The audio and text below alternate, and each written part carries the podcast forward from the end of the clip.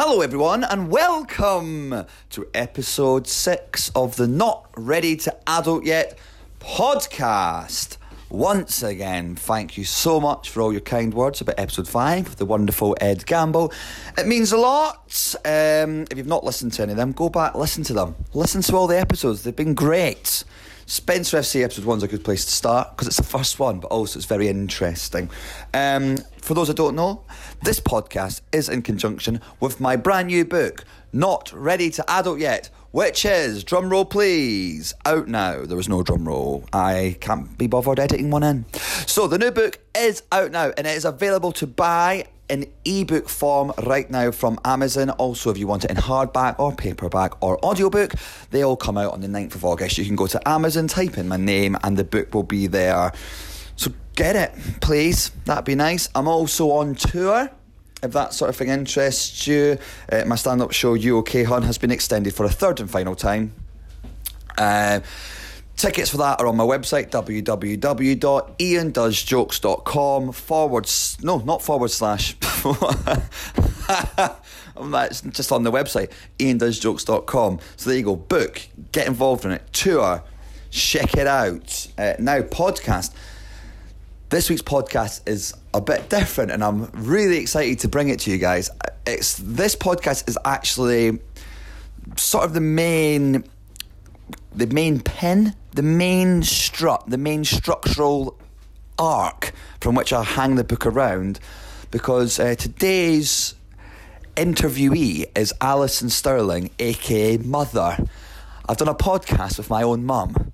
It's well, I mean, you don't get much more millennial than that. For the first time in my life, I've sat down with my mum and had a proper chat. And in order to make that happen, I had to record the whole thing because millennials want to perform all the time. So I've, I've done it with my mum, and it was amazing. Like she was so great. I lo- I've, there's a thing about mums; they always manage to impress you. You forget how amazing they are. Like she's never done anything like this in her entire time. She was fairly skeptical of the whole thing, and she just smashed out of the park. She was wise, you know. She was insightful. She was just brilliant. I think she needs to go into Love Island and just tell everyone what they're doing wrong, sort it out. She would sort out all those relationships in a heartbeat. So, Mum, if you're listening to this, and let's be honest, she bloody is. She listens to everything I do anyway. Never mind the fact that she's actually in it as well. And so, uh, sort of not if you are listening, Mum. Thank you so much for doing it.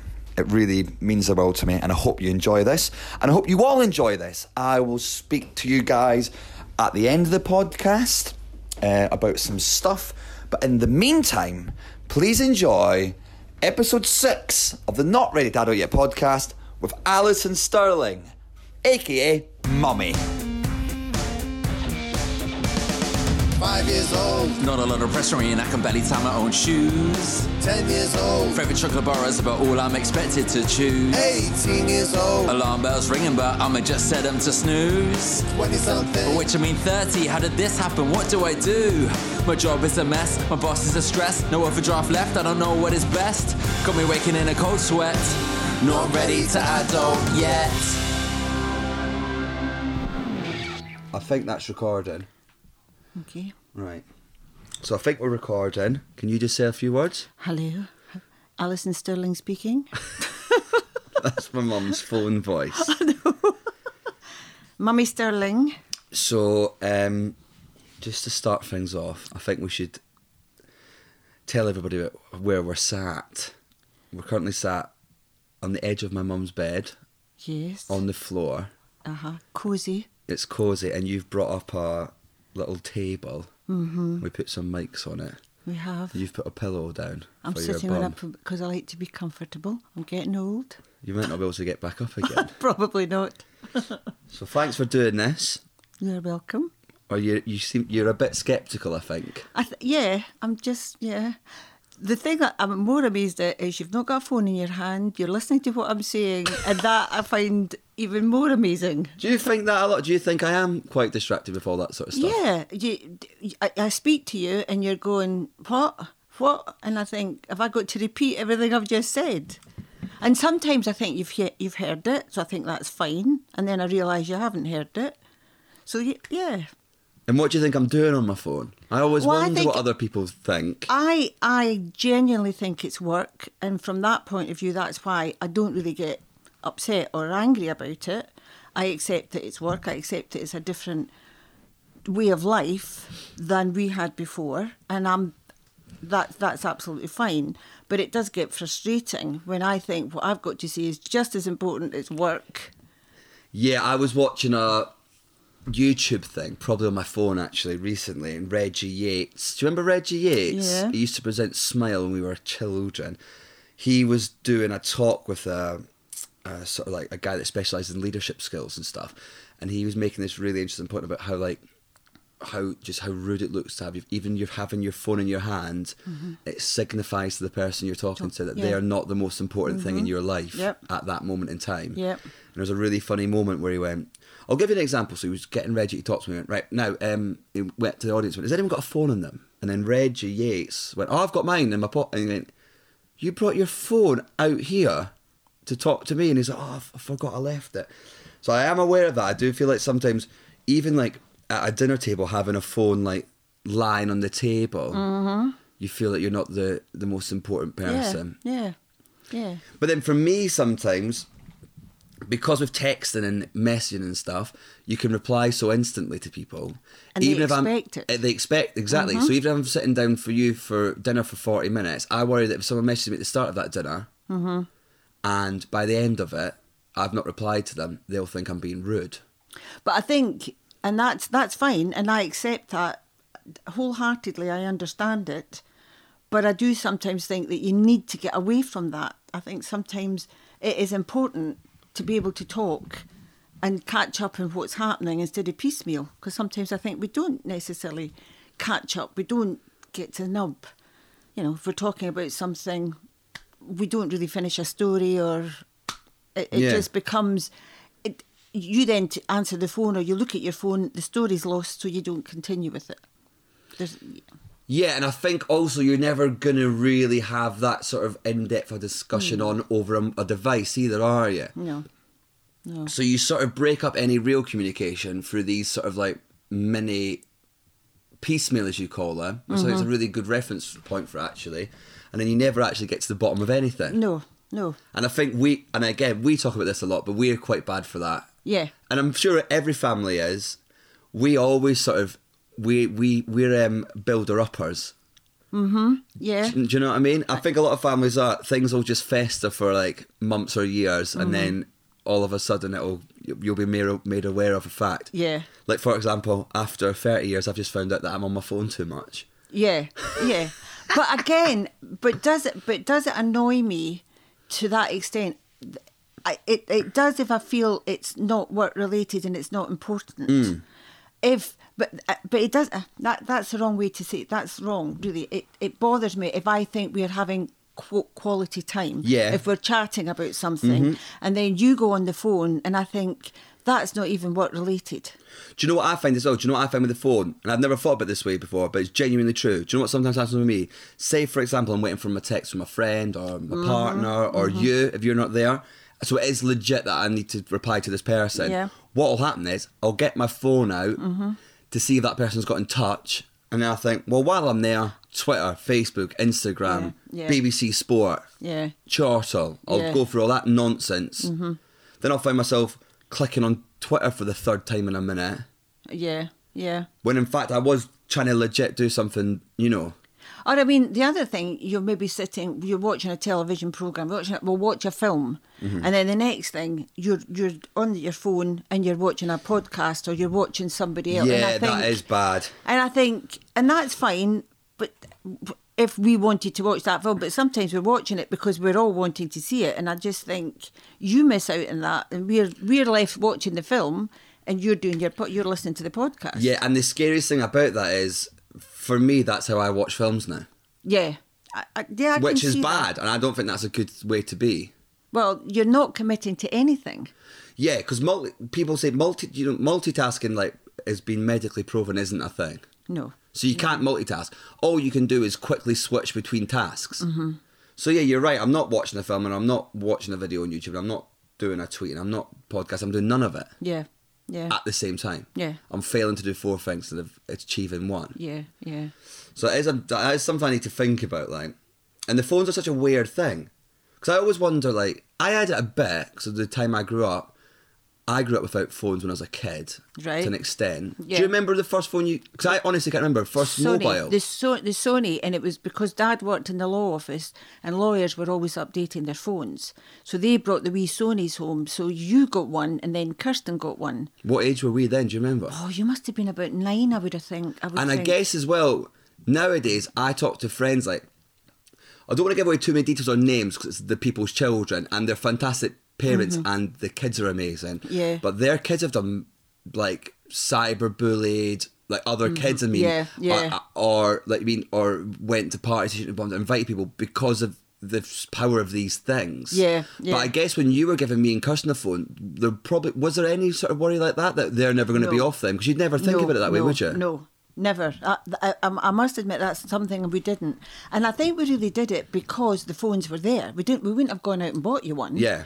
But we had it, and it was. And I remember Dad coming home and saying, "I've managed to get this. You, you- we'll give it to the kids," and they were just fair away with yourself. And did we have credit The on it and wee- stuff? I can even. Yeah, I see it, remember the- the Fo- not Sony. What was it? Was it Sony? Motorola, maybe. Was it? I can't remember. Was it the Sony have- one with the aerial and the little thin fold down bit? No, no, it was even before that. It was the wee. It just looked like it, it had to be. Oh, I'm showing you the shape. I must ask. My mum made the shape Oh, for the podcast. But I remember them. Uh, um, and as I say, then Kirsten got was one. it not a Motorola actually? Was it be a Motorola? It was Motorola. I remember Maybe. it, but I remember if I remember correctly, I didn't have like credit for it or anything. It would. It was a pay as you go, I think. Yeah, but like it would never have money in it. I would just carry it about. You would. You, well, it, I, I think there was always. A, but we didn't have that much money to throw about in a phone, so. I, Well, I I was. I'm a working class hero. This Oh, makes you me a sound great class. for the oh, yeah. podcast. Well, it's not, not. We just had to be careful where we spent it, and that was no, that wasn't going to be one because at that point there wasn't really that many people. Your friends, for instance, would have a phone that you would spend. Yeah. You would you would phone them, and they would phone you back. I don't really know if you actually used it that much. I think I it was more they thought you had one. I can't remember using it. Sure, not- oh, yeah. Uh, And then the, then the big thing is when it came to birthdays and things, you wanted a phone. And that was when that kind of started. And then we'd say, right, okay. But again, it was always pay as you go. And even back then, so what nine? So what year? We're talking what nineties? Would you have been. late nineties? No, we were here. So it would be older than Again, that. mum's pointing at this house. Yeah. Like, I so moved here we're, when I was like in 12. this. We were in this house, so you might, you must have been Secondary school, definitely. It would have been secondary because we were in this house, so you were primary seven. when Well, we anyway, came it was here. around sort of like early teens ish. Yeah, I got yeah. the phone, but then also, oh, can you just move a little bit closer to the mic? Surely. Look at me being a podcaster. I know. This way, yeah, This I think, way. yeah, that's perfect. Perfect. So, um, so it was early, early teens, let's say. Yeah. But there was never that worry of you were never going. He's never off his phone. No, no. PlayStations, play games, yeah. Oh, I mean, that's still that's still. The thing is, though, you were always keen on sport, whatever the sport, and when you did it, you did it with gusto. Mm-hmm. That was more important. Being active, being out, that was your thing. Mm-hmm. Right. So for and, and and in fact, I had the other worry because I thought he never sits and relaxes because you were always on the go. I'm so opposite to that now. I know you're so laid back. I can, I'm so laid back. It's worrying. yeah, yeah. You've actually done a complete 100, 180 degree. But I think a lot of that comes from how you were brought up. I think because I was brought up doing stuff all the time and we were quite organised and we were always quite on time. Yeah. Now in a sort of rebelling, I mean, and I'm not rebelling as in like I'm not, I'm Yeah. not wearing a leather jacket and dyeing my hair. I just mean like I just went, um, do you know what? I'm going to chill now. Yeah. And do But I, f all. now that I've retired, I love that. I love the chilling and I don't feel guilty about it. It took me a while to chill and not feel as if I should be doing something. Well, you were never on your, you were never sat down. No. Whenever we have a Very- guest, you don't sit down. No. Do you think that's what? What's that? Where's that come from? Is that were you brought up? Was that because again, for this book, I'm talking about parenting, how parenting has impacted you, and I think that's one of the things that I know, know, notes about you. Definitely is you're always on your feet, doing Yeah. something. Were you brought up like that? I think basically because when mum had visitors, and in those days you, you visited. So I had my cousins, my mum's cousins used to come every Wednesday, and they came to us, and it was you got up and you made them tea and you made them this, and you did that. You were the one that had to do it, and that's that's what I based it on. So if we ever had anybody to the house, we were the mum was the one that would get up and do all the, the catering, make them feel welcome. I think there's a, a much more Well, you would, relaxed. sorry, so you would, or your mum Mum, would? mum would. So that's what I saw. Mum Yeah. would do it, or, or or Alison will get you that, Yeah. and Alison would get up and do it. So, that, but now there's a far more relaxed attitude, and I don't think people drop in or popping. I don't think there's the same visiting, or if it is, it's organised. It's a meal. It's Well, that goes back to the phones, though. I mean, I remember Yeah. reading something the other day. Now, I know, like, you text now. I know you now. Sometimes you'll text someone and be like, "You free for a call?" Like, you won't even phone someone now because it's intrusive. yeah, yeah. I used to knock on my mates' front doors back in the day. Yeah. You would never drop round someone's house now. Well, that's the other thing. Whereas before, people would come to the door, whereas now, if our door goes, we're going, "Who's that?" Yeah, it's, You a, it's, you it's a, it's you- a salesman or a murderer. Uh huh. Yeah, yeah. Or a neighbour handing in something, a parcel that you've Yeah. got. But I really, at the end of the day, that that that I find strange. Do you miss that? I think I do. I, never really knew it, but I miss it. Yeah, yeah. I love the idea of It's it. It's the impromptu, and you take people as they were. Yeah. So if the house wasn't as tidied or there wasn't any biscuits or whatever, you just accepted that. Yeah. Whereas now you've got to go and they've got to have the fancy drinks or the orders. So you kind of feel as if you're constantly trying to emulate or trying to keep up with them. And that and and th- same with uh, you know you go to a friend. Well, I, I mean, though I say it myself, they'll say I'm a great cook, and I think, well, I would never say I was a great cook Yeah. And I, I don't profess to be, but I like to think the hospitality you get makes up for Yeah. the shit food. But also, the shit, but you're, you're shit at cooking. You're pretty bad. Ah, pretty bad. I'm not great. But that that's really f- interesting thing about that because you will, if you go to someone's house now, you will go home sometimes and like say to them, like, they didn't even offer me a cup of tea. Or I know, I know. You're, like, "You're in their house. I know, I know, and it's funny because it, my friend in Holland, if you go over there and she'll say, "Do you want a cup of tea?" and she'll say, "And if you want it, say yes, and if you don't, say no," because we have a habit of saying, "Oh no, don't, don't no, don't don't put yourself to any trouble. Yeah. You're desperate for a cup, but you don't want to say. You don't want to put them out." So of course she'll just say, "Oh, you don't want one, that's fine," and sits down, and you think, It's, "What?" it's a very Dutch thing to It's do. a very it? Dutch Say thing. yes or no yeah, now. Yeah, yeah.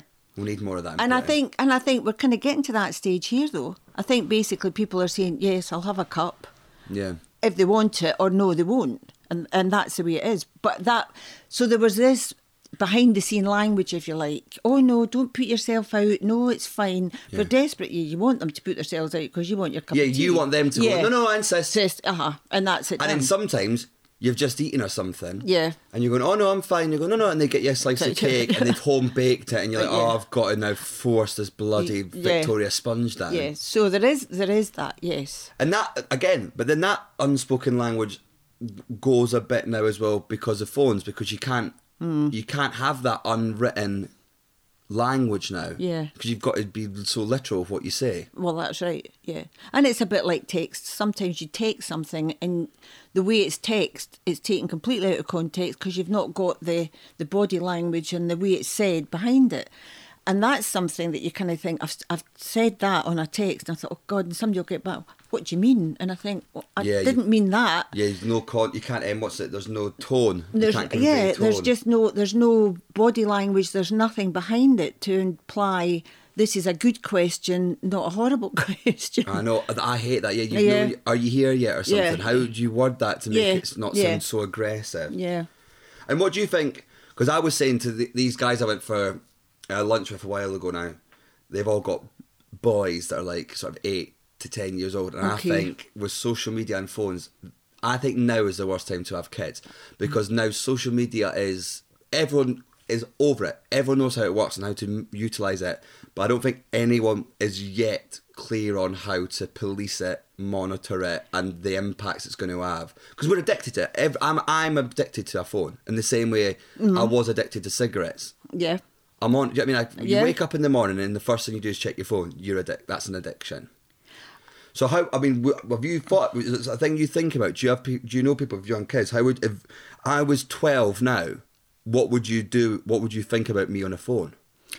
I think, well, I think at the end of the day, that it is a difficult one to to stop a child doing using the phone because other children have it. But my thing was always because other children had it, it didn't mean to me say you had to have it. Yeah. And so I think if you try, But that must be a difficult thing for a parent because I remember that with like bedtimes. yeah, You you can't. I've got to go to bed at a certain time to get to school to do well. Yeah. And just because another parent can't be bothered and lets their kids stay up to 11 Mm-hmm. it must be difficult when I'm going. But look, they're all. I can. I'm. Especially when we lived in like the sort of a more the estate. Yeah. And I'm looking at the window, I can see them on their bikes, and you're going right bed. Is that difficult as a parent? It is. It's extremely difficult. But I think my thing was to to to give you to give you the opportunity to try different things, and that's why things like judo, you like you like tennis, you like Kirsten, your, your sister liked gymnastics, Mm-hmm. whatever, and it was that. And you remember going through different. The tennis used to get a lift from another la- another Yeah. lady with her children, Yeah. and then she made soup and used Yeah. to sit and have that in the car and all that. So parents did that. Whereas now there's just this you drop them off and you leave them, but you were more involved in it. I, I can I kind of feel because you would you would offer people lift, you would get into runs, but it was more than just a run. You you know you got to know the children. There was just more in it. I than- definitely think that's one of the things I'm talking about in this book is because I'm going to talk. I want to talk about what like your like how how your your mum looked after you and what impact that had. But I think that the the research suggesting the things we're talking about now with this millennial, my generation is all these. Your generation was basically known as the latch door kids. Yes, Like, I think yeah. I've talked just before. Yeah, like yeah. the door was left open. You got back from school. You cooked yourself a bit of dinner. Sometimes your parents worked jobs. They were busy. Mm-hmm. There was a lot. I mean, around the sort of time when you were younger, there was to set up all these like all these age appropriate clubs and all that. No, the no children allowed and all, that was like a really trendy thing. And All kids right. clubs started getting set up into holidays, so you could send your kids off to Yeah. have alone time. And now all those kids grew up. And now they're all they, they take their kids. I mean, you every evening you get. I don't think you'd go out in the evenings because you were taking me to football, judo, Yeah, Kirsten to yeah, gymnastics. yeah. Like you were always on it, and I think that is a. Did you notice that? Like there was a real thing where pa- your parents' lives sort of revolved around their kids when I was growing up. I feel like. Well, I think I think because your dad and I were older when we got married, and we didn't really think we could have children. So when you when I found out I was having you, I was delighted. I had a job, and maternity leave had just. I did HR. That's what I dealt with, and maternity leave just came into vogue. So there was a person before me who went off, had her baby. Her baby was born in the December, so she was the first person in the council to get maternity leave. What year was that? So you were born in 88, Eight. so it was 87. So eighty up to eighty-seven. 87. The council didn't have maternity leave as a thing. It wasn't. It was just that was it coming in. The, the, the legislation had come in, and this was them introducing it into the the, the workplace. Mm-hmm. Um, and I remember that it was it was a lot of work to put all this thing together, so that was fine. And then, of course, when it came to me, so I went and you took that. And at that point, you had to give up six weeks before, and you had to come back for three months in order to get uh, in order not to pay, repay your maternity leave. And I was fully intending, I thought, that's fine, I'll go back to work. But once I had you, I thought, no, there is no way, I don't want to do that. I was kind of brought up in a nursery and, and I kind of felt, you know, we'd, I didn't think we were going to have a family. I, I was more shocked than anybody that I would want to give up work for that, but Yeah. that's what I wanted to do. And so that's what your dad and I did. So he, I gave up work, so that halved the money that came in. yeah, that's why. That's, why we had to go on that- caravan holidays. But then, and then as I say, your, your sister came along quite quickly. Eighteen months later, she came along, and then we got the dog. We got Ziggy. Good dog, quite- Shih Tzu. Shih Tzu. Which, yes. when you're a child, is a fun, Fun dog, dog. to say 'cause you can practically swear and get away with it. and, I've got a and, Shih Tzu, miss. a Shih Tzu. Um, but again, so what I then did is, I, I, I, the, the theory behind it was that during the week I would get everything ready so that at the weekend we had family time. Mm-hmm. That was the, the, the kind of premise of everything, and that's what I did. And and you know people used to say, "Oh, can't stand this," but I used to say, "Boring is as boring does." And we we did we did a lot. I used to I, I did a bit of childminding with, but it was friends. Yeah. So I used to kind of look after other people's children and things. So I mean, the fact that I did that because I was never ever mater- maternal. I was Maternal. never maternal. Mm. Never. It was never a thing for me. I'd rather have had a dog. Got, So I get I get that feeling. You get that often. feeling, yeah. Well, there you go. But I think, but there you go. And I have to say, I, th- I thought I loved it. No, and you were brilliant. This is what but, I'm saying. No, but sorry. I think so. But but at the end of the day, there is a danger that I kind of sometimes think maybe maybe I didn't allow you to develop and and you know, there's always that. If I'd done this, had I done that. Develop in terms of like f- independently be able to do my own stuff. Yeah, get up in the morning. Yeah. Yeah, uh, yeah that sort of thing. Yeah, no, I mean Yeah. this is this is exactly the point I was going to make. So I was saying to you is like it's not a bad thing. Like what I mean is my childhood was amazing, and you're an amazing mum, and dad's an amazing dad, and it's that thing I always say that you, I, you having parents that you know would lie down in traffic for you is like I mean, but then it also means I'm now the sort of person they go this deadline was due a week ago, and I'm like it'll be f- someone will because in my head I'm going mummy and daddy so, someone will sort it out, mm-hmm. and I think so. I think if I was to have kids, I would get them to do more. But I don't. But, do you know what I mean? But not in a bad. But what I'm saying is that's not a bad. I mean, Yeah. the, the point that the, I'm making is, what was it about? What aspects of your like of, of how you were brought up affected how you were a parent? I because well, m- m- Nana was on her own. Um, I- yeah, you're so single, single, mum, but because my dad died when I was 17 days old. right? Um, and and there was my brother, 14 years older than me, and then there was three step children, Right. and they were older as well. So you know she had a lot to do, and that was fine. But on saying that, she was one that she wanted to to work. She needed the money, so she went out and worked. So I was from an early age. I was in the nursery. In fact, I can still remember you know aspects of it. So I was in the nursery, and then when I went to school, there was all that, and, and there was always so mum would take in elderly people to look after me, and they stayed with us. And I, well, first of all, your brother got married. I was eight. He was married. He was out of the house, so that left mum and I. And that's when she said, "Well, we'll get people in," and it just I hated it. I absolutely hated it. Then I was kind And of again, it's, farmed im- out. it's again, it's important to say, and you know this as well. Like Yeah. your mum's trying her She d- she absolute best. She yeah. absolutely was. She absolutely was. But you were very much. And then it got to stage that she got me a blackboard. And this is where I think education comes in. I wanted a bike, but we couldn't afford a bike, and I got a blackboard for my Christmas. Same letter. That's it. it's it. still a B, Alison. it begins with B. So the blackboard was duly done. And what I used to do is I used to write notes to my mum on the blackboard, things I would remember from school, because I would sometimes forget. She would come in and she would be busy doing stuff. What So notes some- like you need to buy milk, No, or like no, I learnt today something, that the sky's something blue. happened today, or, or I would just write a wee note, and then my mother would write something on the blackboard, and it became a wee thing with us. That's lovely. It was, but, but, was that because it was a nice thing? Was that because you'd go to bed, she'd get in late, you'd get well, off for school? no, I think it was just sometimes by the time she came in, and if something happened, you would forget. Yeah. So I would think I would write that down, and then it got that she would write on the blackboard. So then it just became our thing, and that and and it was great. I mean, it was, but it doesn't beat coming in to, to your mum and th- saying. You know what, What happened, happened at school today? today, Yeah. or whatever happened. Um, and so there was an element of that. And then your nana got ill. She took cancer when I was 12. And that kind of turned everything around. She just, and I then became. cancer back then as well. But that's it like was. a def- that's a. But the def- thing is, we didn't know, you don't know what that is. In, in those days, you didn't talk about it. no, So there was an element of that. So, and what they said to Nana was that she had 18 months to live. And it just turned her absolutely wild. So she basically started giving things away because she wanted things to be in order. And, and I mean, it was a hellish time to go through. But at that point, and there wasn't, I realised now I was a carer. But at that point, I wouldn't have known I was a carer. I had no idea. So from that point, we got a new washing machine. Mum couldn't use it. I was, I was doing it. So I think that's what kind of made me think I will never make my children old before their time, if you like. yeah. I mean, I'm 30 years old and still wouldn't know how to use a Yeah, dishwasher. well, that's probably what is it you said to me when I said put that in the washing machine, and you said, "Is that the one with the round door or the one with the square door?"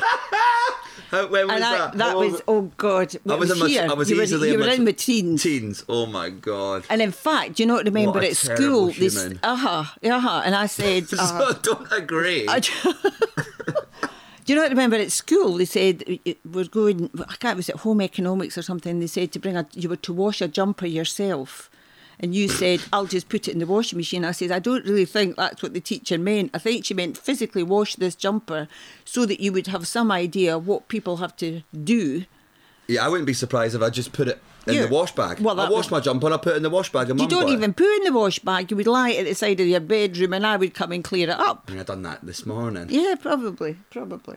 But So I think so from that point of view, that's what I think kind of pushed me over the top, being silly, because I thought I didn't want that for you.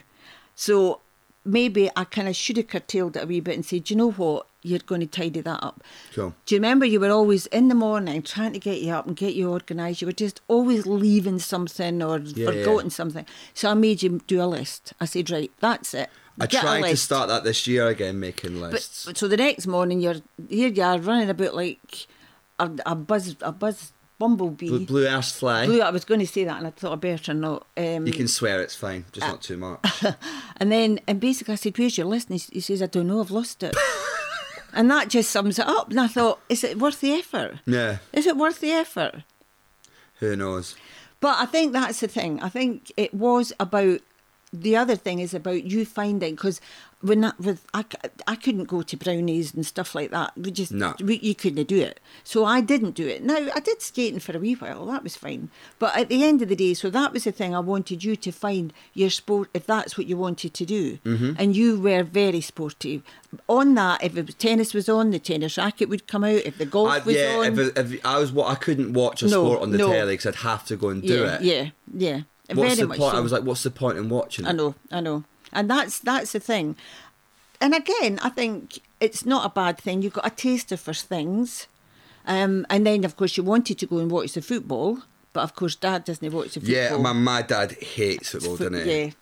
Yeah, so, but he'd give him his due, he did it. But again, as again, that's the thing about the way I was brought up. I didn't learn, well, find a mate, save up money, whatever. I just got taken by a man that clearly hated it, and he'd sit and watch it, and he'd buy me green popcorn. I, I support a, a team from Edinburgh called Hibernian Football Club. He'd buy me, and then, I mean, the only thing I knew that he didn't like it was we'd have to leave after 70 minutes. he wanted to avoid traffic. One all with Rangers, the big game. Right, we're off, son, moan.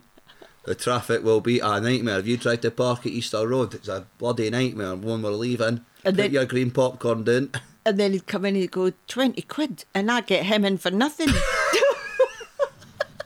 But again, the way I was brought up, I was like, me and dad having fun at the football.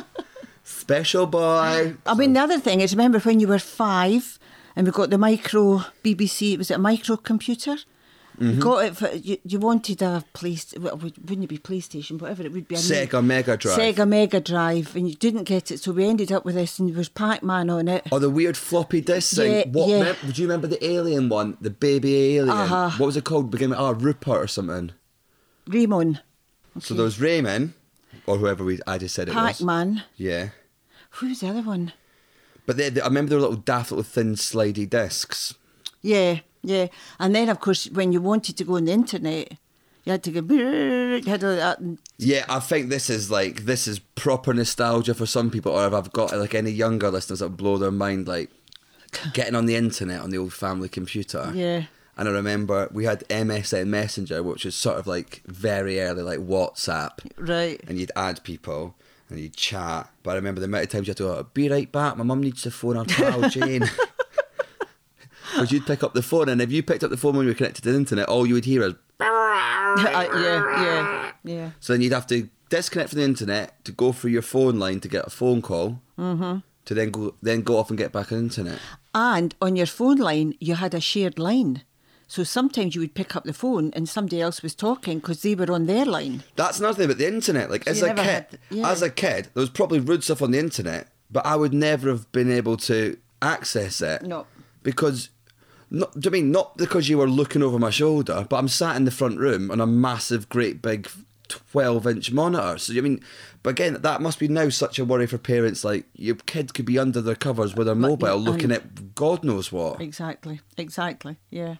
And and the thing is, it's important that they use it for what they need it, and it's important. And and, and there's always somebody found something out that oh I found something else. There's always people going to share, Mm-hmm. and you can't stop it. I don't know what the answer is. I honestly don't, and I I really feel for them. But I suppose it's it's also important for people for them to kind of find out other things that they can do apart from sitting on their phones. Yeah. Do you remember we went in the caravan up to Luss? and it rained the whole time. Yeah, most. I, I, I think I wrote. In, I think I wrote in the book. Most kids come back from summer holiday with a tan. I came back with trench, Trench. foot. But we got there bucketed absolutely. It was just miserable. And a caravan came in and they had a wee a, a boy, but your age, and we said, "Oh, that's great." Uh, Probably, I'm guessing the wee boy was the family's child. the family's child. The yes. caravan didn't just come with a free No, wee no, it boy. didn't Buy come this with a free caravan, you get a free eight-year-old. But the next thing we saw was the kid sat in the caravan and he got this game out, and you never saw him. No. And you're thinking, so that was that. Yeah, it's tricky, and it is it difficult. So, like, especially for it, particularly pertinent because of what I ended up doing. So, like, I think we've we've discussed like, and I think y- your experience is fairly universal. Single parents skews it a little bit, but not massively different. But you grew up, parents worked. I think I've, I've heard, and it sounds a bit harsh, but children were commodities in the sense that they could do chores around the house. Yeah, you have yeah. three kids, oh, it's, they'll, they'll, they'll, they'll lighten the load. Whereas Yeah. now, if you have three kids, I've got to look after three kids. Yeah. And like, you'd leave school early, you'd get a job, you'd earn for the family. Um, so now all those kids have grown up to bring up the millennials, and they're going, I'm going to nurture my child, Yeah. encourage them, let Yeah. them do whatever they want. Yeah. And when you're doing that, is there a worry? Like, for example, I'm at university, I'm studying law, but I clearly want to be a comedian, which Mm-hmm. in our family is not a thing you do. No. Is there a worry like, well, I want to encourage him and make him do well, but if this idiot keeps doing gigs above pubs to six people for the rest of his life, Do you know what? I can honestly say no. Because your sister wanted to dance, Mm-hmm. and the school made a big thing of this and said, You're surely going to discourage her. And I said, There is absolutely no way I would discourage this. And, I, and hand on heart, what I wanted was you to do what you wanted because my mother banged on most of my, not most of my life, but she wanted me to be a hairdresser. she was going to buy a shop and I would do hair and she, and this was just she would tell everybody. Yeah. And it got to such a stage I dreaded the time to leave school because I thought I'm going to have. I, you would tell her, but she would just think it was just a phase I was going through, and all of a sudden I would want to do hair. And the weirdest thing about it is she's doing all that because she wants you to do well, and she, do you know what I mean, Well, I think it's what I think she just thought that this is something she could do for me. So instead of asking, instead of letting me find what I wanted to mm-hmm. do, it was just this is was the thing. And and I and I remember I would go through hoops to try not hurt her in any way by saying there is not a hope in hell that I will ever be a hairdresser. I'm never doing a blue I rinse in my life. Not. I. I'm I'm just one. I'm not artistic, and the thought of standing with somebody's hair and doing something with that, no, just was not on the cards for me. That was Mm-hmm. never going to happen. So I kind of thought then. I, I, I I think I realised from an early age for me, it, it it's you're going to get on so much further if you do what you want to do. If the if you make the wrong decision, it's your decision. Yeah. You do it. If somebody else makes a decision, it's so easy to then, and I've heard all this with friends. Oh, my parents made me do this and this, and what they get is not a chip on their shoulder; it's a boulder. Yeah. And I think no. So that was something. So absolutely not an issue. I never can honestly say it never did. People in the law school would say, "Oh, for goodness sake, what's he doing? Why is he not doing this?" And Yeah. I'd say, "Oh, you'll be 'Cause he- dis- you'll be 'cause he thinks it's the most boring thing that's ever happened in his entire well, life. and oh, you'll be disappointed. And I'm going, no, I would never be disappointed because part of me knows that if you wanted to do it, you would apply yourself because that's what you chose to do. And to be fair, that when you did your first sketch at Liberton, I mean, you just loved it. Mm. Yeah. You did. You came alive in that. You never came alive in the law school. Yeah, yeah, yeah. Well, like with the law school and stuff, It was a be like- different kind of Well, I've got, I, I've stayed, as you know, I stayed with very, very clever men, and in, in that they all went on to do amazing things, and like, I mean, Samoa, Hong Kong, like Yeah, they've been yeah. everywhere with the law. But they'd go like now in hindsight, they'd go and speak to their like dissertation advisor and all that, and it wasn't that I was lazy and didn't do it. It never dawned on me mm-hmm. that that was an option. Yeah. because I was never that into it. Yeah. So I was trying really hard, but bec- I think because if you don't feel passionate, the great if you think about being passionate about something that I love is if you're passionate about something, you're going to work hard at it by default because you think about it all the time. Exactly. Like I'm thinking about even if I have, if, even if I go out and get absolutely hammered, and it happens more often than it should. I'll lie in the morning and write a funny bit of stand up. Well, not even write it. I'll just think it and I'll have a thing for stand up. Yeah, So I've done yeah. work that morning. Yeah. Yeah. Whereas I, I, with law, I didn't like it, so I had to drag myself into that library and force my way through all those books. Yeah. So I was not as good at it just because I wasn't into it. And I think, and that's the thing. If I've learned anything, I've definitely learned that. But again, that I got from mum, and that was that I learned because it was just never ending. And then, of course, it started. Oh, she didn't do hairdressing because she did. There was the keeping well or whatever. There had to be these excuses because she told so many people. But it is what it is. And, I- and and I did fine. I, like you, I applied myself in what I did, and I, I did well, and that's fine. I wouldn't have done well in the hairdressers. I would have been absolutely You would have hated it? I would have hated. Well, you never You've know. been I good might at not chatting, have. the Uh, people, yeah, the yeah. people bit. But but the end, the chat's one thing, but walking out with a haircut from me would have been Well, a I had a lovely thing. chat about holidays. I mean, I've not got an ear, but apart from that, And the hair's all squint. I'm not sure what this is supposed to be. Are you getting caught in a breeze? No, I've just done my hair. but so, so there was no worries at all. No, Because, and no. again, but I find that really interesting because with the millennial thing, there's so much chat around like, oh, the parents are overprotective and they're too supportive and th- th- that, and I think that is something we can get onto. And I think that might be an issue. But with the whole telling you to follow your dreams and all that, the good thing about that and what you said there, and it's a really good point, is if you've got someone saying do what you feel passionate about and you fail at it, not even fail, that's too strong a word, don't do well at it, you've only got yourself to. You can't blame uh, someone for mm-hmm. telling you to do what you want to do. Yeah. You can blame someone for going, you're going to be in the army, or you're going to go Yeah. to law school, or you're going to become a PE teacher, you're going to cut hair. Then you can hold that against someone. yeah. But what th- you cannot hold against a parent is them going, do what you fancy. Just work hard at it and make sure you're good at it. The one thing I would say that when you did, so you were at one point you were doing tennis, Mm-hmm. you were doing judo, and you were doing, you started on the golf. Well, weirdly, I would say golf was the one I would have. I could have done that as a job, and in terms of I liked it enough and I was good enough at it, I could have done it. Well, I job. think, and, and that was one of the things I remember saying to you. And I said, you know what, you're now straight, you're spreading yourself so thinly. You maybe should be thinking about committing to one Mm-hmm. if that's what you want to do. And as it happened, you broke your collarbone, kind of thing. So you were kind of out of the judo. That was But- Katie broke my. I know. So to give you an idea, I'm quite good at golf, judo. Collarbone got broken by a girl half my height called Katie. Yeah, yeah. Brutal. But I think that's so sometimes you have to kind of turn around and say, now, wait a minute, you're doing too much. So instead of you spread yourself so thinly, you're not really kind of applying yourself to everything. But my theory was you got a taste of it. Yeah. And that then kind of gave you the idea, oh, I quite like this. And that's what you did. So you, and I agree with you. So you don't think, sort of taking a step back, a sort of laissez-faire attitude and let your kid do what they want is the wrong way to go about it. What about this argument that's squared at the parents of millennials that they were overprotective? Do you think you protected me too much from the realities of life? Yes, I, I think we definitely did. I would never kind of if we if there was like if I don't know if there was anything happening, we would. Well, Well, when, I think I said when in Nana book, was ill. Well, I think I said in my book, and I hope you don't mind me saying it. Like, I don't think I went to a funeral until I was yeah. eat comfortably in my tea. I think I think it was a Yeah. a good friend from uni's Yeah. dad passed away, so I don't think I went to a family funeral when I was a kid. No, but most of our family was gone by I then. though. I mean, they all they all bloody couldn't wait.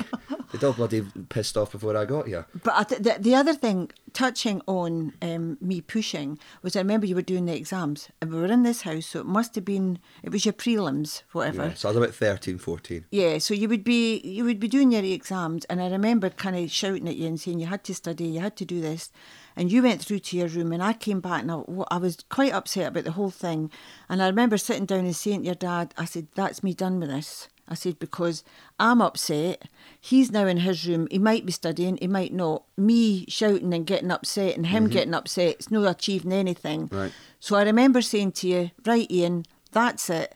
You've got to open the exam results, not me." Yeah. I'll support you if you can. I'll get if you need anything, but you've got to study.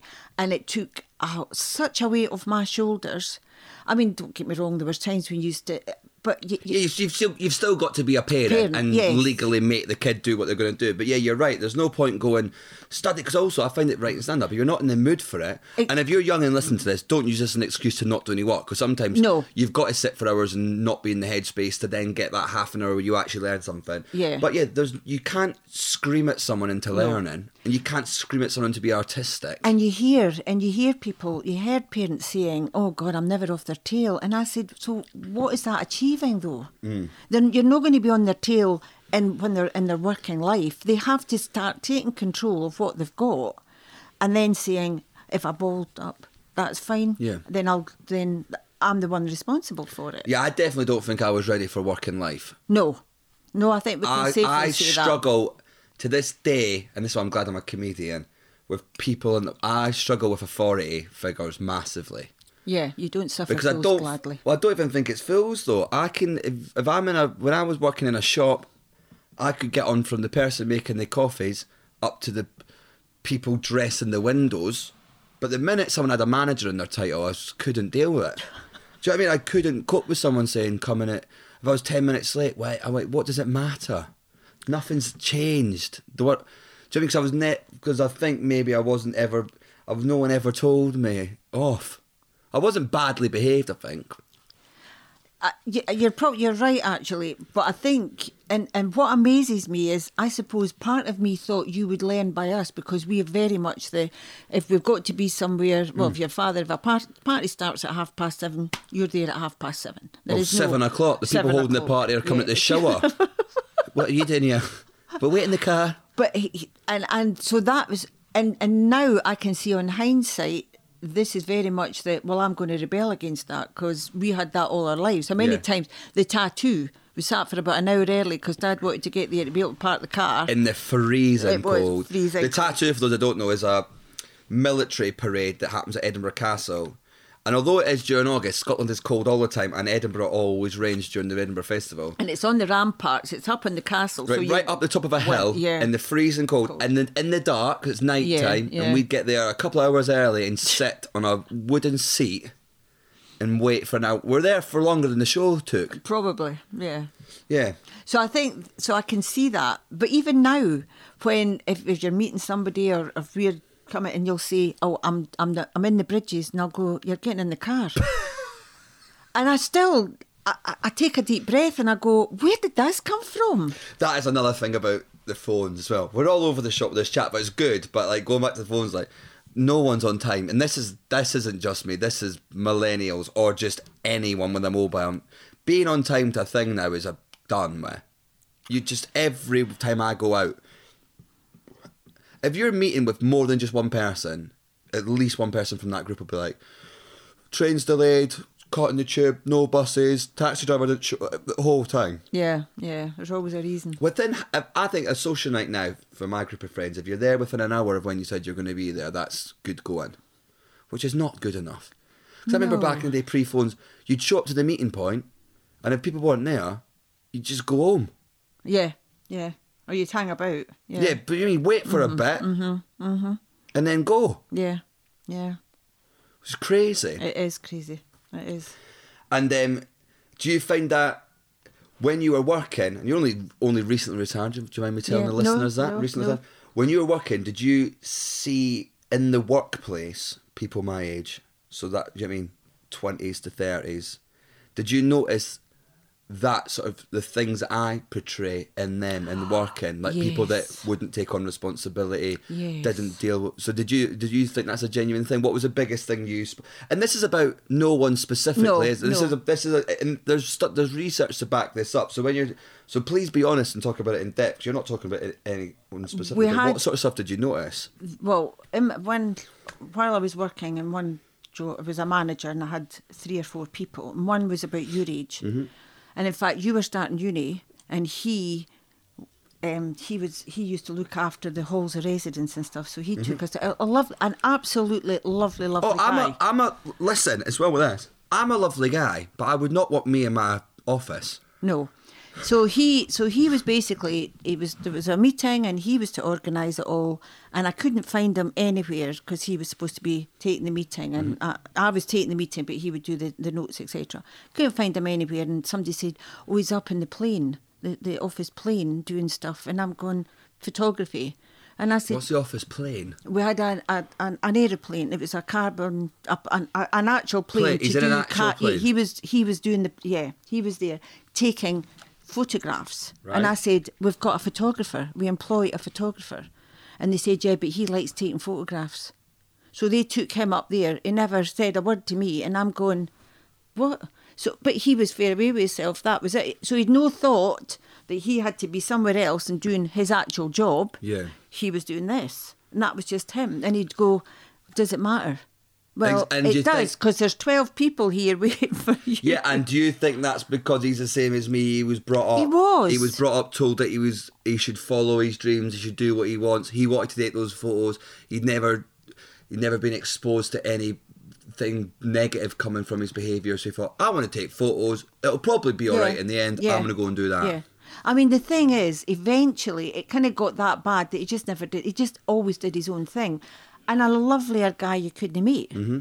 But at the end of the day, you, you, we just, nobody could deal with it. And he ended up, he, eventually left, I think, because basically people just avoided it. They- eh, They avoided him. And, and at the end of the day, sometimes you've just got to say to somebody, do you know what? This is your role. Well, we did. This is your role. This is what you have to do, and you're going to have to do it. But it just, it just never, he never got the hang of it. And do you think this is a you and do you think you notice this more with the people of my generation rather than or do you think there's a people that there's equally difficult people well, in I think, aspect? I think for me, there's a pride in what I do. So if I get a job, you want to see it through. You want, to, if there's something wrong, you try and rectify it. Now, if there's something wrong, people want to get it off their desk. Mm-hmm. So if there's something wrong, they just doesn't matter. Somebody else will pick it up along the line. Yeah. And that's the thing, or they don't want to get it in depth.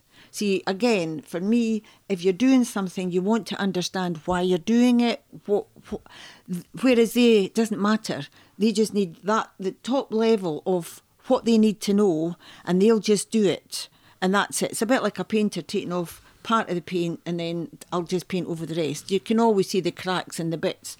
And that's the one thing that I used to get quite frustrated about because I think when you take a pride in what you do, you want it to be done properly. But I just didn't think. The other thing is, there was no. They weren't necessarily going to be there because they were going to move on. They were going to move on to something else. They would move on to another job. Where so again, they're not going to stay. So that Yeah. that's the other thing that you find. Whereas before, you had a job and you stayed in it for life and you did your bit. And but then do you think so? But does that stem from this idea of that it comes call, that that literally calls back to everything, doesn't it? Because then you've got the mo- mobile phones, instant gratification, short Short- attention yeah, span, yeah. don't follow through a job, no repercussions, no repercussions for their actions, pass them to someone else. Mum and dad will help it. Mum and dad will do it for me. Mum and dad will drive yeah, me to the yeah, golf. Mum and dad will drive me to the tennis. Mum and dad will. Do you know what I mean? That sort of thing. So the whole thing comes full circle. So maybe it is that parenting element that then Maybe, maybe. But and also that's me being a maybe that's me being a millennial blaming the fact that our parents were really nice to us for us being lazy in the office, which seems ridiculous. Well, I think. I think as well the workplace has changed a lot, and I think so. You like to think that there's that, that there's more parents can now do a bit more sharing. They can be at home, whereas there was a while where you, you were nine till five. There was no flexibility at mm-hmm. all. So I worked part time because I, I didn't have anybody to look after you. So that was what we did. Whereas now there is this there's a flexibility there. So you kind of tend to think maybe more children maybe maybe this will change. I don't know. Mm-hmm. Will it make it worse? I don't know. yeah. I have no idea. And then finally, this has been really fun, by the way. We've talked for nearly an hour and I've not looked at my phone once. Oh yay! It's it's going to be so good charge. It's going to be charged up so nice. um, what when what aspects of being a parent? It's like with me. What stuff have you? What's the stuff that, that makes you the proudest as a parent? because you've turned into a, I, I say a friend, but somebody I respect and trust, and I think that's that to me is the big thing, and I'm proud of what you've done, and you've done it you've you, you do it with such panache. You, you, you, you things go wrong and you get frustrated, but you you do it. And that's that to me is what's important. You can't, you don't blame. You, you just if it's if it goes wrong, you deal with it. Mm-hmm. But you've had to do that too often because you're so bloody disorganised. I'm so bad. Honestly, you that, people don't that understand. things that so you're used to things going wrong. Yeah. But the kind of what you do, that's a be- a bonus because obviously things change. Yeah. But for me, the big thing for me, son, is you're you're just you're a star in my eyes anyway. But you are. I'm so proud of what you've done. You've done it because you've followed your dreams, and things haven't always been. You know, sometimes things have, you know, you've been caught back and think, oh God, this is a setback. Yeah, I've done I've done gigs to four people and oh, they've hated Oh, God. it. And yeah. and you've come home and you've but you've and I and I remember I've said to you before it must be the hardest medium to get to get involved in, and you've gone there out there and you've dealt with it, and especially when you've had f- friends, children bothering you, and you just got on with that and dealt with that. The thing that gets me though is the amount of people who kind of find it hard that you've done well, or you know, they they kind of think, oh, I don't know how he's done that. And, Yeah, do you and- find it weird? I mean, I'm by I'm by no means I'm no Philip Schofield, No, right? no. But is it weird for you having a son who like who's like personal businesses and Yeah, magazines yes, and like yes. have you'll have like people you know asking about my stuff? Is that difficult? Do you like it? Is well, it the pro- I think I learned from an early stage. So I, I would never say to somebody, "What do you think of Iain's shows?" I never ask. yeah. I then learned quite early on because somebody had said, "Oh, here she is name dropping," and I wasn't name dropping because these are people that you're friends with, Yeah. and they were talking about, and I said, "Oh, I know them." and also like things if we talk about like name dropping like Joel Dommett and Joe Lycett Yeah, are yeah. very f- successful comedians now they all used to come around the house because we Yeah. decided to have our mums and parents meet because it would be nice for our parents to understand why Yeah. their sons were losing thousands of pounds at the Edinburgh Festival every year Yeah, instead of having yeah. a proper job. It just Yeah. so happens they went on to do quite well. But the thing about it is, your dad and I have done things that we've never, we would never have done. We've seen shows, we've gone to things, we've broadened our horizons Yeah. greatly. I mean, I don't think you've you've been to you outside the world like Billy Conway. You've been to stand up before I started No, stand up. no, di- no, none of that. I mean, certainly, I'm trying to think. No, I've never been to stand up. Remember we used to go to musicals, and you used to say, Oh, I hated I know, and, and you used to say, and, and again, I would say to you, Ironically, what would I what would I always do? Oh, was it my phone? I would put the light on watch. my watch. That. That just shows. I've always had an obsession with something like that. But I remember, and I said to you, I said, the only thing I say to you is go, watch it, give it a go, Mm-hmm. and if you don't like it, you don't need to go back. But don't spoil it for everybody Look else. the time Yeah.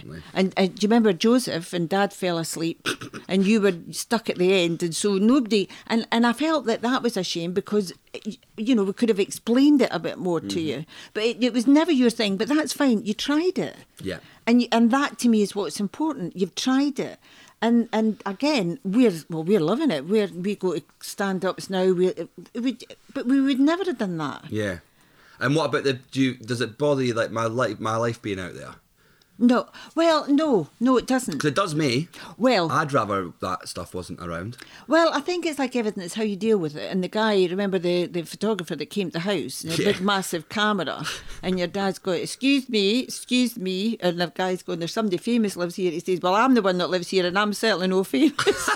Dad got so he didn't even do, he, he didn't even realise My at dad that time. did, my, and Dad probably didn't clock that he No. went someone famous lives there, and he was talking about me. Yeah, my dad. or he, no. co- he probably could have dawned him later on, but at the time he says, and the guy's going, "You can't move me. I'm on the pavement." And anyway, that was, that was an end of it. But you know, it's things like that. And again, but it's not it's not too intrusive. But yes, people do. Well, my selfie eh, with a girl. Right. Oh yeah. M- Yeah. Mum got a lady in a kiosk asked for yourself, didn't she? yeah, um, and I th- and, and she said to me, "What did you have for your?" dinner?" Be able to tell everybody I got Iain Stirling's mum. what did you have for your lunch? And I said, sadly, it was a cheese a cheese and ham toasty. It was nothing exciting. Not in showbiz. Well, there you go. What a lovely way to finish it. It was. My mum once got a selfie with a woman that she got a cheese and ham toastie off, and it's all down to my success. Well, thank you very much for doing this, mum, and thank you for being a wonderful mother. And thank you, son. I love you so much. Love you too. Bye bye, everyone. Bye bye. Not ready to adult yet. There you go. Ep 6. Done. Alison Stirling. So it's going to be a weird one to end this because normally on a podcast, you plug the stuff that people are doing. You know, like go and see her on tour or go and see her, you know, doing her singing or acting or anything. But my mum sort of, you know, isn't a performer. So she's not got a website. I mean, if you want to check her out, you know, don't, ah, that sounded weird. I'm not telling people to check out my mum. That's brutal. If you want to see my mum, then probably um, I'm doing the King's Theatre in Edinburgh in September on my tour. She'll be at that. So there you go. If you want to see uh, Alison Stirling live, come to one of my gigs that are in Edinburgh, and she'll be there. Um, that's it for now. I think, yeah, pretty much. Thanks again for listening, man. Honestly, this podcast, I know I keep saying it, but I'm enjoying it so so much, and the little sort of personal element of the relationship with the listener I'm enjoying, and I just hope you keep liking it. If you are new to this podcast, it really helps if you give us a, a subs- subscribe and a five star rating. So if you've not done that yet, subscribe to the podcast so you can get updated with all the latest stuff. And give it a five star rating. It helps us get up the charts. It means more people listen to it, and the more popular it is, the more of this I can do. So if you want to see hear more of the podcast, five star rating and get subscribed. Um, quick thanks before we go, as ever. Thank you to Daisy for producing and um, Joe Walker, who's my tour manager. We actually done this in Edinburgh when we were on tour, so he done a lot of the technical stuff on this one. So thank you very much, Joe, for that. Huge shout out to Ali Stirling in the hizzo. Mother, thank you so much. You were, you were, you will, you will never know how important you are in my life. So thank you so much. And uh, oh, and Harry and Chris, obviously for the theme tune. They are Harry and Chris. Great double act, comedy double act. They're at Edinburgh this year, so go check them out if you are going to the Edinburgh Festival. Go see Harry and Chris. That's it from me at the minute do, I don't really know what I'm doing with next week podcast. I'll tell you this: if the, the die-hard people that are still listening, I'm not quite sure what's happening. I've got one more recorded. Um, but I'm obviously in Spain at the minute doing Love Island, and I don't know what to do with that final one. Whether I bring it out as a podcast or whether I'll leave it as an extra for the audio book, and then maybe do a Q and A or something. So tell you what, if you're a die-hard, die-hard listener, and you've got all the way to the end of this absolute drivel, I'm going to ask you for some ideas. So in this podcast, what do you want to hear? Like the book's out now, so I could either do a sort of q&a you guys can ask me some questions i can do the podcast on my own um, answering some of your questions talking about the themes in the book talking about this whole idea of not ready to adult why millennials struggle with adult life so if you want to send in some questions let's set up a hashtag this is so ad hoc but let's do it so listen we'll do hashtag let's do hashtag not ready to adult yet so on twitter hashtag not ready to adult yet and at me and just say whether you want to get another episode, which will be with Dr. Linda Papadopoulos. It is a great ep, man. It's just my first one, so I was a, I felt like I was a bit, you know, a bit rusty and bit not used to doing the podcast then. But it's still good. It's still good. So we can. So tell me whether you want to hear the Dr. Linda Papadopoulos episode, uh, or whether you want a more sort of Q and A thing. And if you want a Q and A, send me a question, or maybe something else whatever you want this podcast to be. I'm doing it for you guys, you know, as much as I'm doing it for me. So at me on Twitter, hashtag not ready to adult yet, and send in some suggestions. Be interesting to see how many we get. We might get none, might get one. And if you get like three, then you guys are going to have a massive impact. Like if you're one of the three people that tell me what to do with it, that could influence it heavily. So that's it. I think get the book not ready to adult yet. I'm back on tour with my show You Okay Hun and hashtag not ready to adult yet um, to tell me what you think we should do for episode seven. Do I record just an hour of me talking? Um, doing a Q&A reading from the book or do we release just the Dr. Linda Papadopoulos episode or maybe something completely different tweet me let me know anyway thank you so much guys give us a subscribe give us a five star rating thanks mum again uh, I love you all uh, bye bye